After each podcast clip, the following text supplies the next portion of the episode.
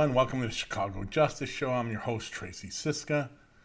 I'm also the executive director of the Chicago Justice Project. You can find out about all our work and all the research we've been publishing all summer, and about our transparency work and ongoing litigation through the Freedom of Information Act and open records laws we are filing around the country now at chicagojustice.org. There you will find two reports recently on Superintendent David Brown about his hidden suspension that the mayor and the police board and David Brown himself covered up and did not let the public know about before he was confirmed or ever until we uncovered it, and also about who knew about that suspension. There's plenty of other research on there for you to look at. Please enjoy it. Take a view at chicagojustice.org. Today we talk with Dr. Dave Olson, co-director of the Center on Criminal Justice Research Policy and Practice. And we're talking to Dr. Olson. It's the second time on our show because of a July 2020 research brief that he published titled Arrests in Illinois for Illegal Possession of a Firearm, examining the characteristics and trends in arrests for illegal possession of a firearm within the context of crimes involving guns. You're going to be amazed at what they were able to uncover. This report, as I've said numerous times on the show, shows why academic research is so much more thorough, rigorous, and valid and valued than media reporting, or much of media reporting, not all the time, but certainly on crime and violence issues in Chicago. Academic research trumps it almost every single time. The research from Dr. Olson provides a really unbelievable view in just how much propaganda and lies have gone into gun possession, the arrest and prosecution and sentencing around gun possession. And so even in so much into the language of what they're calling the actual laws and the law that you violated and the terminology you use there that are just pure propaganda. And you will notice that this contradicts anything you have heard from the mayor of Chicago, Mayor Lightfoot, Superintendent David Brown, their propaganda and lies on this issue. And also Rahm Emanuel, by the way, let's go back to him, at least maybe even daily. And it contradicts what you hear from Alderman Lopez. He tweets all the time, I shouldn't say all, but mostly, especially on these issues, just completely wrong. And then you're looking at Alderman Sposato, Alderman Napolitano, all crap Ola on this issue. This research is going to contradict that with empirical research and analysis. Not propaganda, not white man Trumpism, I know-isms, but research, data, and analysis. And it's also going to trump all the stuff that you hear from Paul Vallas, who's been on the show a couple of times. The propaganda and lies and political exploitation that goes on in his Facebook posts and his Twitter posts. And he doesn't answer. He doesn't take challenges. He just posts and then doesn't take challenges, doesn't want to explain it. You will hear direct contradiction to the things you are hearing from this group of people through empirical analysis, empirical, valid, rigorous research. Something Chicago is obviously not known for. But before we get to our interview with David Olson, I want to talk to you about CJP Nation. You can get it at cjpnation.org. And that'll take you to the website we are showing on our show. For the podcast listeners, thank you so much for listening to our podcast version of the show. All our images and videos from the shows appear on our website when the post the podcast is put up. You go to cjpnation.org and you'll get information about crowdsourced research projects, social media activism, public policy advocacy. If you want to help out, fundraising. We'll even take help in that area. But you can do any of this through crowdsourced research projects and crowdsourced work through volunteers and interns. And we have many, many people still involved. So go to cjpnation.org and you can go to chicagojustice.org, our main website. Go click on Get Involved, and you can fill out an application to either get an internship or get involved as a volunteer.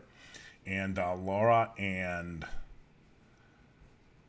Meredith, who are running our program now, the CJP Nation program, they will get in touch and get you involved. We're doing a lot around public policy advocacy, best practices, transparency, FOIA work, freedom of information work, data work, and crowdsourced research projects. Social media activism, it runs the gamut. So if you're involved, if you're interested, cjpnation.org. Every other Wednesday, not this Wednesday, but next Wednesday, we meet every other Wednesday at 7 p.m. Central. Talk about projects. And if you contact us through cjpnation.org or our regular website, chicagojustice.org, we'll get you information. Okay, I am going to jump now to our one and only segment for today's show. It's an interview with Dr. Dave Olson.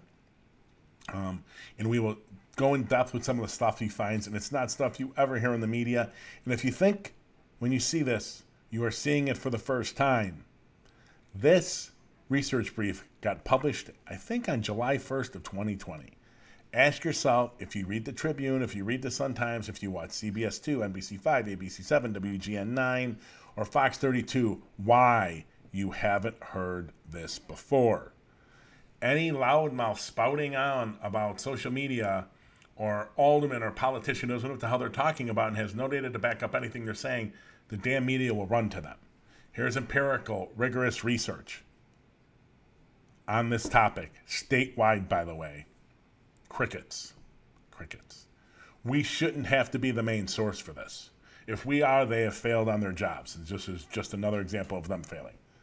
Okay, ladies and gentlemen, I'm going to jump to the interview. It runs just under 30 minutes, and then I'll come back, discuss it a little bit, wrap up. So I'll see you in 30 minutes. Dr. Dave Olson, thank you so much for joining us today on the show. I really appreciate it. No problem. Thanks for having me. Okay, he's been on the show before. This is Dr. Dave Olson. He's co-director of the Center for Criminal Justice Research Policy and Practice at Loyola University, Chicago's Criminal Justice and Criminology Department. This is a research brief we're going to be talking about that they published in July of 2020, titled Arrest in Illinois for Illegal Possession of a Firearm, Examining the Characteristic and Trends in Arrests for Illegal Possession of a Firearm Within the Context of Crimes Involving Guns. Once again, this is another example. I know the media has gotten shredded by their owners and there's not much of them out there, but if you want to talk about why it's so important to have academic research and not rely on police reporters or cop reporters or crime reporters, whatever the hell they call themselves now, this is a perfect example because we're going to get context about these issues from a statewide perspective that you just don't get in the media. So unlawful use of a weapon covers a lot of things. So you look specifically at gun possession, but what other parts of this, around this law, are there when we see in the media gun crimes? What does that actually mean, and what did you look at in this report? Yeah, I think that's one of the important things to distinguish that we were trying to do is just get a better understanding of what are the characteristics of people charged with what's broadly called illegal gun possession or unlawful use of a weapon, in part because the people arrested for those offenses oftentimes get conflated with people who are arrested for committing murder with a gun or committing an aggravated battery with a firearm. So despite the term unlawful use of a weapon, these offenses do not involve the use of a weapon in the commission of a violent crime. It's primarily people who are illegally in possession of a gun or illegally carrying a firearm on them without the required concealed carry permit. Right. So remember that, ladies and gentlemen, UUW, unlawful use of a weapon, they can, the politicians, policymakers, they purposely name, there's a word choice specifically being done to name the laws, right, and name the bills. And those weapons are usually propaganda terms, either for good or bad, to make it more attractive to the public and the media to back the policy. And there may be little relation to what it's what the name of the bill actually is to what it actually does. Right. So, all right. So while the media and politicians try to equate arrests related to gun crimes as always violent, if I read the stats right, 7 in 10 arrests in Illinois are actually for possession solely. Can you talk a little bit more about that? Right. So also to add to what you just mentioned, if you possess a loaded, accessible firearm, and you do not have a license to do so, it's called aggravated unlawful use of a weapon. So it's terminology that's even more frightening or concerning.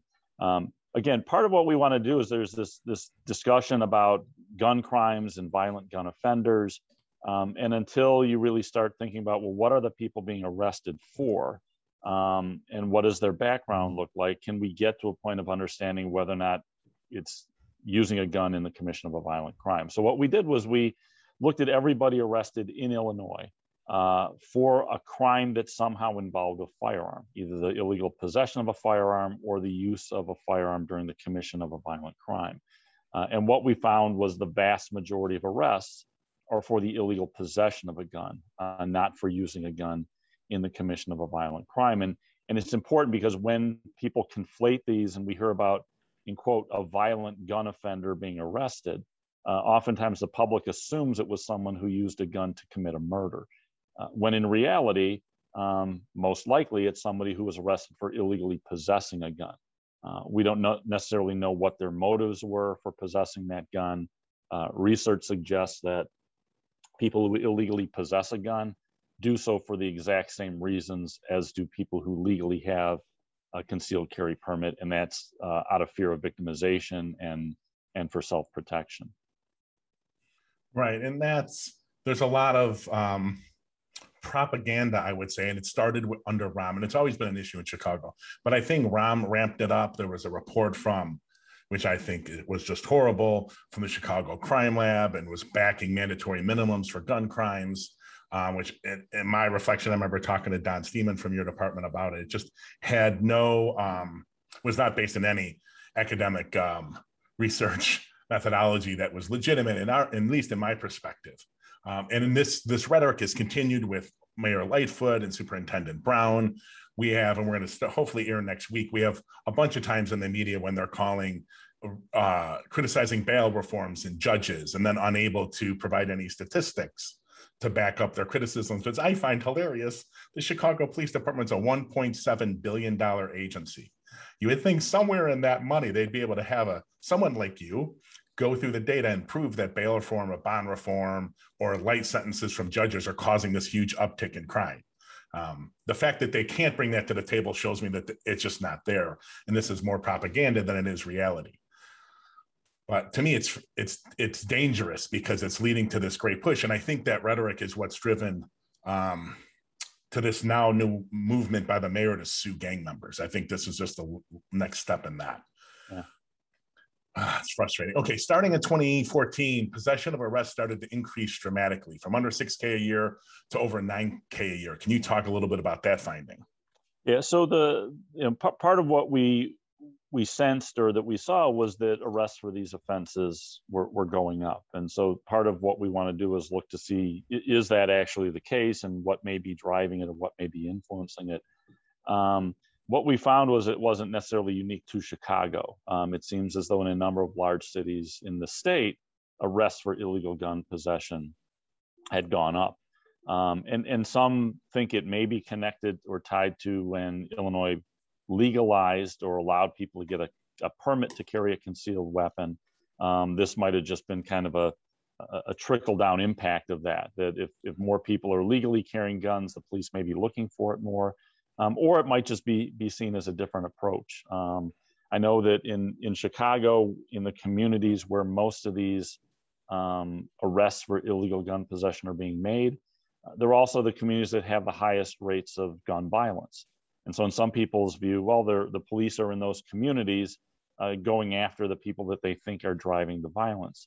The challenge is that they're not arresting people for the murders and the shootings. They're arresting people for illegally possessing the gun and making an assumption that, well, they must be the ones driving the violence. So it's pretty clear to us that the increase in arrests more likely reflects a change in focus as a change in the actual behavior of illegally carrying guns.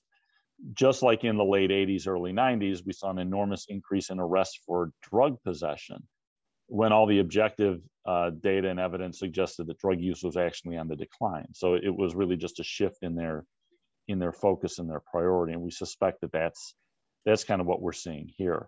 And then obviously, once they make the arrests, all those cases matriculate into the system. So in addition to the report that you referenced that we put out in July of 2020, this past summer, we put out a report that looks at the sentences imposed on people convicted of these offenses. And to your point about mandatory minimums,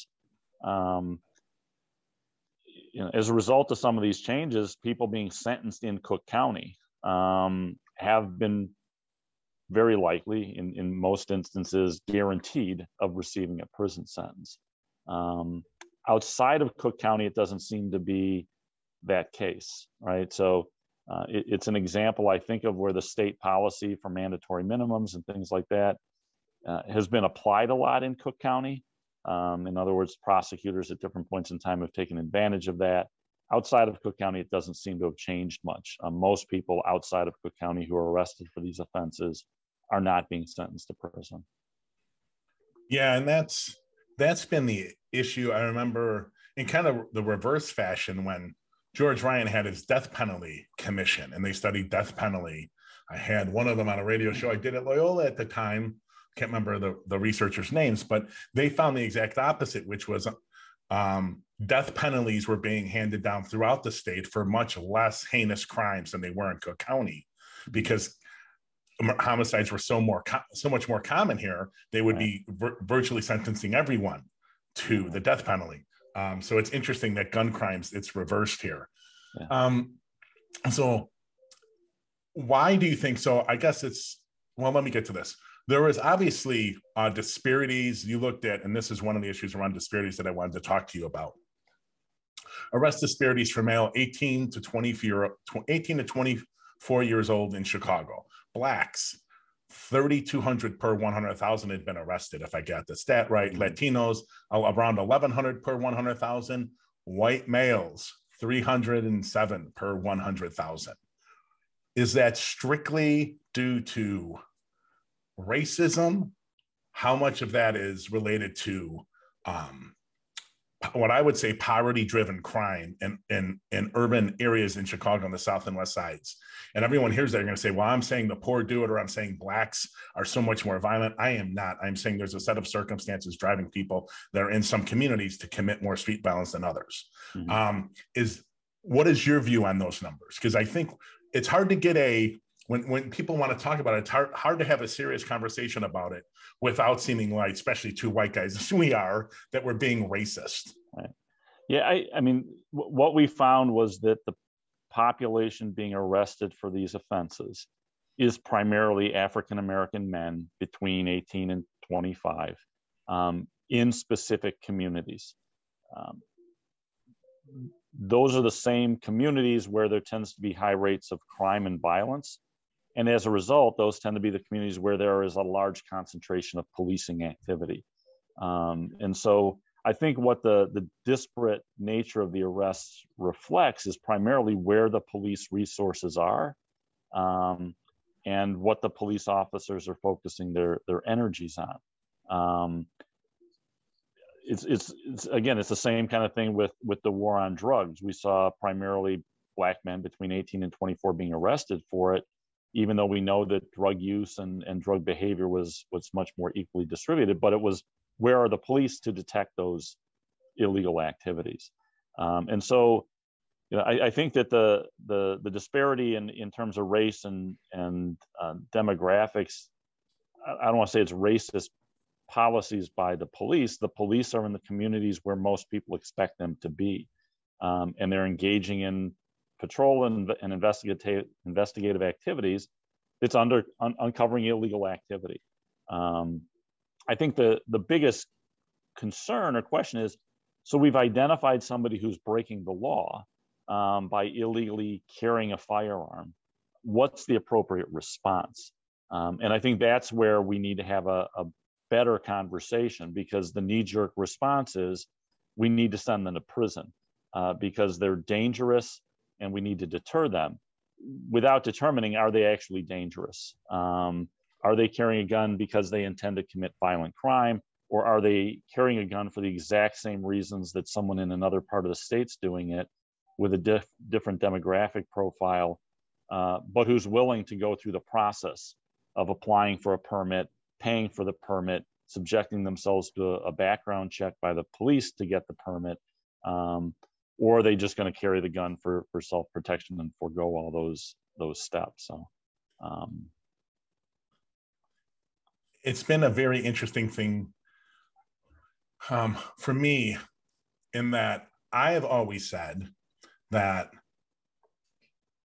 the policies and practices we have now, criminal justice system, or that we've had 10 years ago, or 15 years ago, or 20 years ago, are one of the causes of why we have the circumstances that we do in these communities now. And it doesn't mean, I'm not saying all police are bad or every police policy is bad, it's not, but their activities have consequences. Mm-hmm. There's no doubt about it. And I'm quite tired of, and I know this is why, partly why Mayor Lightfoot has got this, we're going to sue the gang members, it's this general idea that we have to do whatever we can right now to bring numbers down. Mm-hmm. And we'll always forego the long-term consequences of things, right? We are, I mean, obviously we're a society, doesn't like long-term solutions to things, which is why I'm sitting in DC and they arrested a guy at the Democratic National Headquarters here today in a pickup truck with a hatchet and a bayonet out in front of their headquarters because we don't like dealing with problems. Yeah. And like, we're all on edge about what's coming to us in 4 days. Yay, good time to move to DC. Let me tell you, it's been a good couple of years here. Okay. I want to get to a couple more stats, but I want to read some of the report. So 25% of those arrested with various gun crimes examined had a prior conviction for a violent crime. And I know you've talked about this, and I want to read this quote. Significantly, while most of those arrested for gun crimes had been previously arrested, a substantial portion had never been previously convicted of a crime, and the vast majority had not been convicted of a violent crime. That is something you will not see in the media because we have switched now to everyone possessing a gun is an imminent threat to use it and is a violent offender.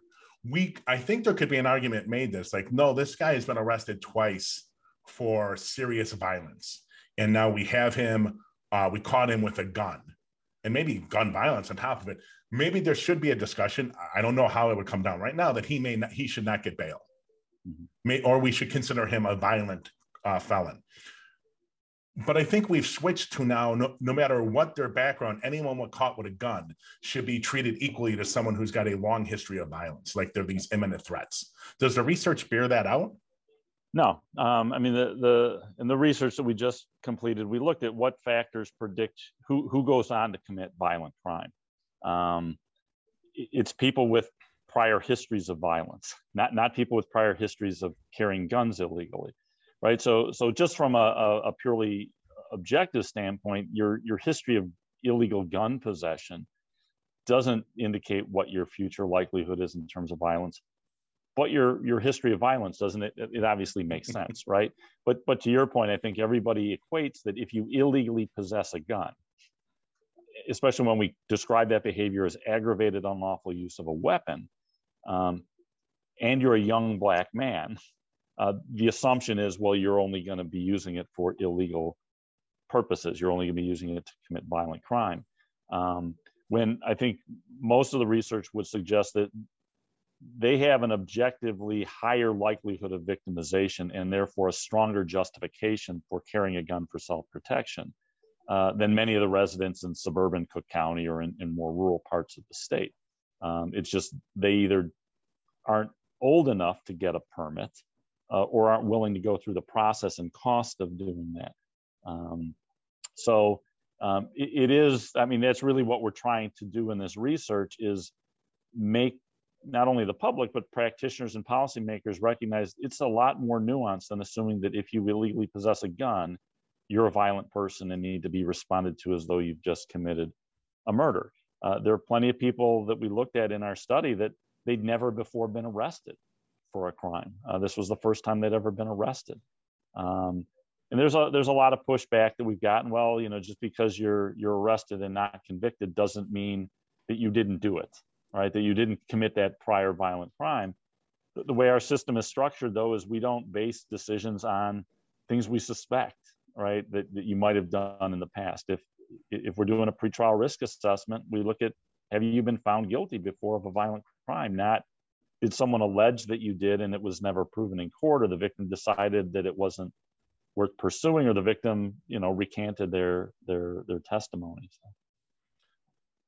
Another aggravation point. Kim Fox comes out a while back, a few months ago, and they held a webinar to teach journalists how to use the data they have on their portal for stories.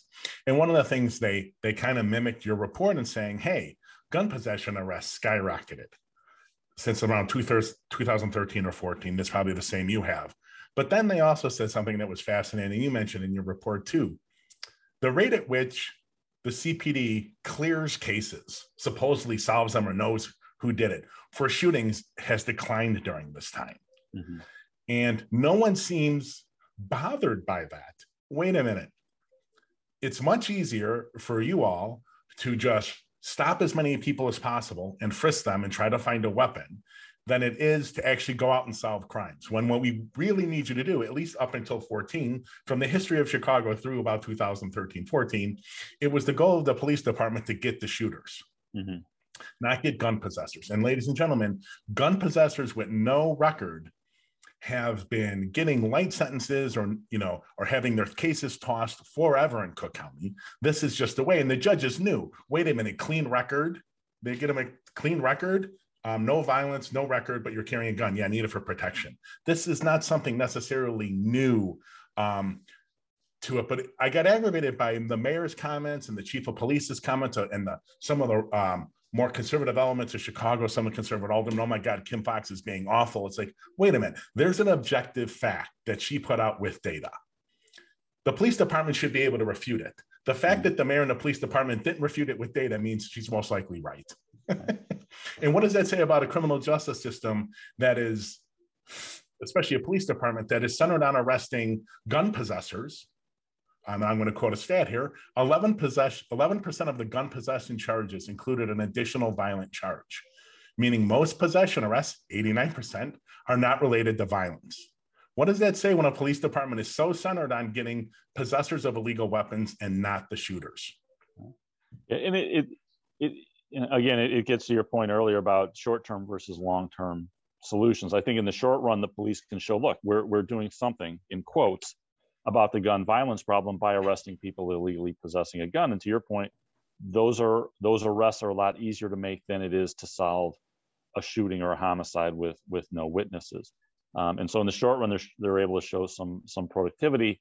And I think they also believe, and many people would assume that, well, granted, we weren't able to prove this person committed a shooting or a murder, but the fact that they're illegally carrying a gun at least puts them one step closer to engaging in that. And if we can apprehend them and incapacitate them for a period, perhaps that will have an impact.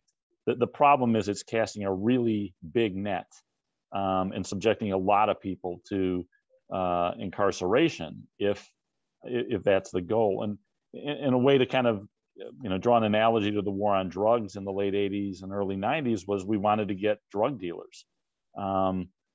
We cast a really wide net and got a lot of drug possessors. And at the time, the argument was, yes, we caught them in possession of a drug, but they were also likely going to sell it. And so, you know, we couldn't find the kingpins, but let's assume out of all these people getting arrested for possession, in there are some of the bigger fish. We just can't figure out who's who, so we'll treat them all the same. And that was really the case in Cook County, where if you were convicted of illegally possessing a gun, even if it was your first offense, you were sentenced to prison. And it really wasn't until recent years, a combination, I think, of Kim Fox's readjusting that approach, but also a modification to the state law that allows probation to be given for 18 to 20-year-olds, that we saw a drop in the likelihood of going to prison in Cook County for gun possession. The caveat I'll give you is, despite the drop, if you get convicted of that crime in Cook County, you're more likely to go to prison than you are in the rest of the state. So the way you could spin it, if you were into spinning things, is Kim Fox is still a more punitive prosecutor when it comes to gun possession than prosecutors in the rest of the state. She's just exercised a little discretion to say, look, for these 18 to 20-year-olds that have no prior convictions, what do we really gain by sending them to prison? And what do we potentially have to lose in terms of the impact that has? Yeah, and I agree. What do we have to lose? We have to lose with breaking their family relationship, losing them a job, losing them an apartment, and maybe setting up the stage where they're most likely to be criminal justice system involved for the rest of their lives. Right. And I don't think people understand that when you catch someone 35 or 40, the reason they're there, or at least a A contributing factor to why there was there is what happened to them when they were 18 or 20 on smaller things. Right. Especially if we don't do something to address why were they carrying the gun in the first place. And if it was for self-protection because they live in an environment or a community where they feel like they're going to be victimized and they don't feel as though the justice system will protect them, then they've got to take those means themselves. Right. And then so addressing the circumstances in the community would lead to people more like that person, we'll call him John, would lead to less Johns carrying weapons. Right. If suddenly those communities became safer on the long term. Now, I would, of course, if we're listening to Alderman Sposato or Napolitano or Lopez, we have different definitions of or different tracks or theories for how we make those communities safer. Right. Throwing every male in prison in those communities isn't going to help in my perspective. All right, two more. Of those arrested for illegal gun possession with an accompanying felony level offense, 87% of the accompanying felonies were nonviolent offenses, with drug law violations accounting for the single largest category of 27%. So for the people that were arrested on possession of that illegal weapon, and there was some kind of felony included with it, it was nonviolent, and 27% of the time, nearly a quarter percentage of that time, it was for some kind of felony drug. So even when you hear the stat, well, we got them and we got them for some other felony, it's actually just drug possession. It isn't actually for using it. Is that correct? Right. And the important thing, again, is the way that Illinois law describes that behavior is you are, I think it's called armed violence is the term used. If you commit a felony offense and you possess a firearm, that's armed violence. Even though most of us would assume that if you possess drugs and you also possess a gun, that there really wasn't any violence there, right?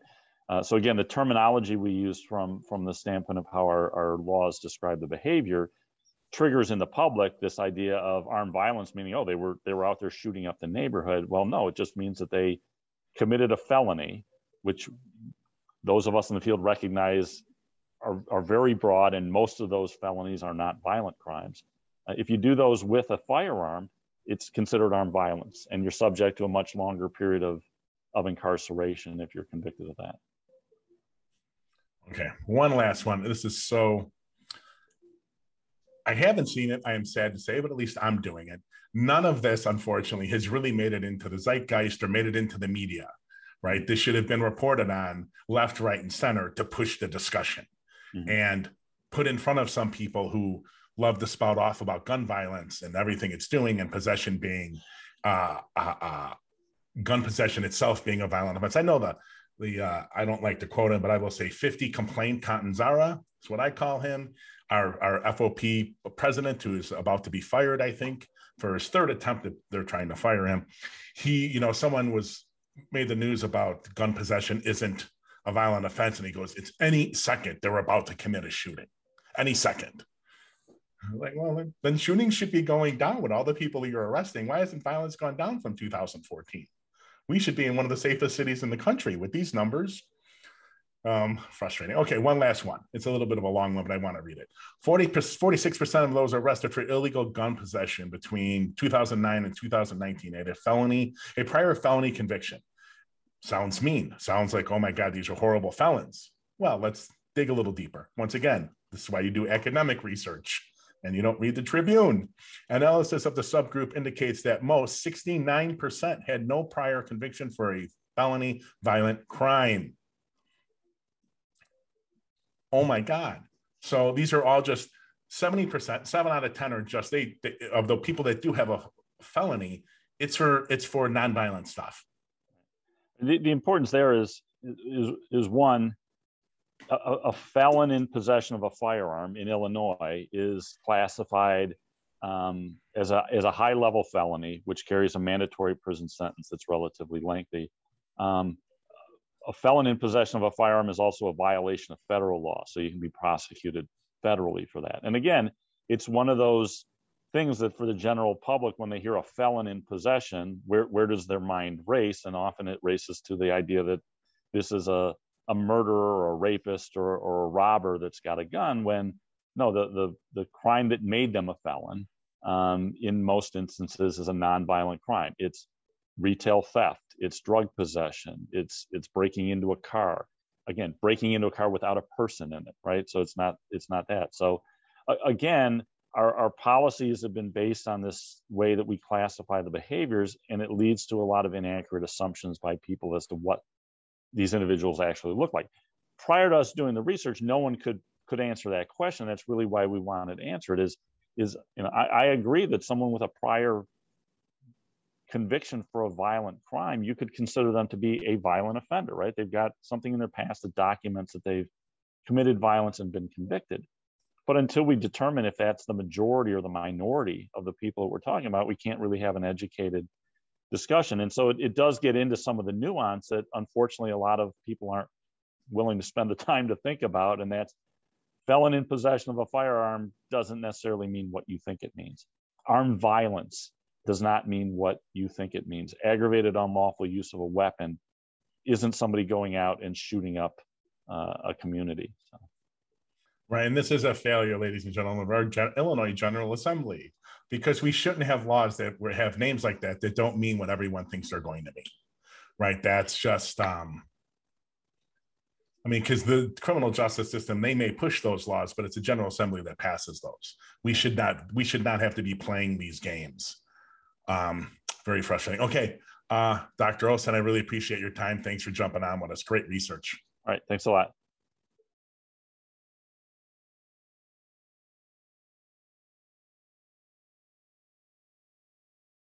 Hello, everyone. We are back. So I hope you found that as fascinating as I thought it was. And doing that interview, the results of the study are just amazing, right? Vast majority of people arrested for gun possession are not violent. It is for literally just possessing a gun. It is not committing a violent act.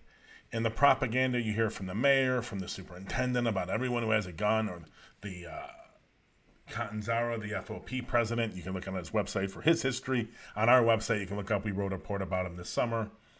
It's all just propaganda. It's pushing an agenda. They want everyone they possibly can get, the mayor, the superintendent, FOP president John Catanzara, who has 50 complaints in his history. They want everyone they possibly can in jail, right? Because they're all scrambling to do whatever they can, propaganda-wise, to reduce the numbers. That's all they're interested in. We have a superintendent, we have a mayor, we have an FOP president, politicians, Alderman Lopez, Alderman Sposato, Alderman Napolitano, who used to be a cop, failed mayoral candidate and failed politician in every other office he's run for, Paul Vallas, pushing the same thing. Put them all away. All away. Everyone who possesses a gun, violent felon. No. As you see, the data just does not back any of that up, period. This is rigorous research, independent research, transparent research. What more do you want? Ask yourselves, ladies and gentlemen, why wasn't the results of this research on the front page of the Tribune, on the front page of the Sun-Times? Leading every newscast? Why wasn't it put in front of the superintendent? Why wasn't the mayor's feet held to the fire? Why wasn't Alderman Lopez, Alderman Sposato, Alderman Napolitano, and that ilk of what is like basically alt-right politicians in Chicago, why aren't their feet held to the fire and say, explain it. What do you say when this directly contradicts everything you talk about?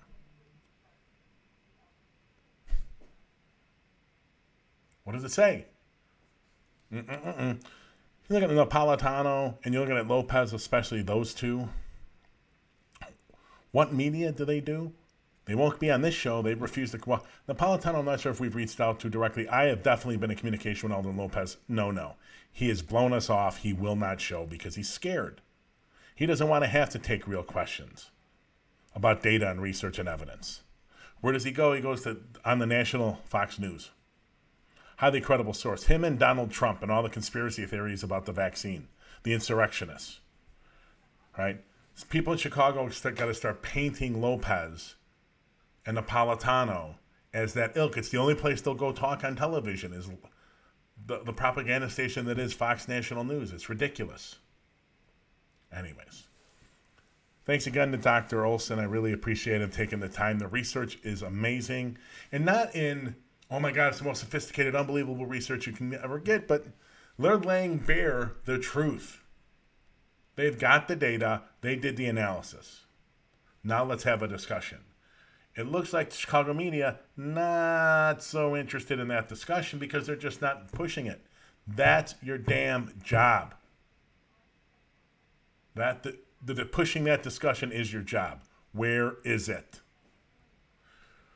Remember, ladies and gentlemen, at the top of this broadcast, I talked about two pieces we published last week, or a couple weeks ago now, on Superintendent Brown and the suspension he never told anyone about. The police board, the mayor, the superintendent, they've all been able to escape. Brown hasn't had to answer a damn question from the Chicago media about a suspension he had for lying multiple times during an internal misconduct investigation in Dallas.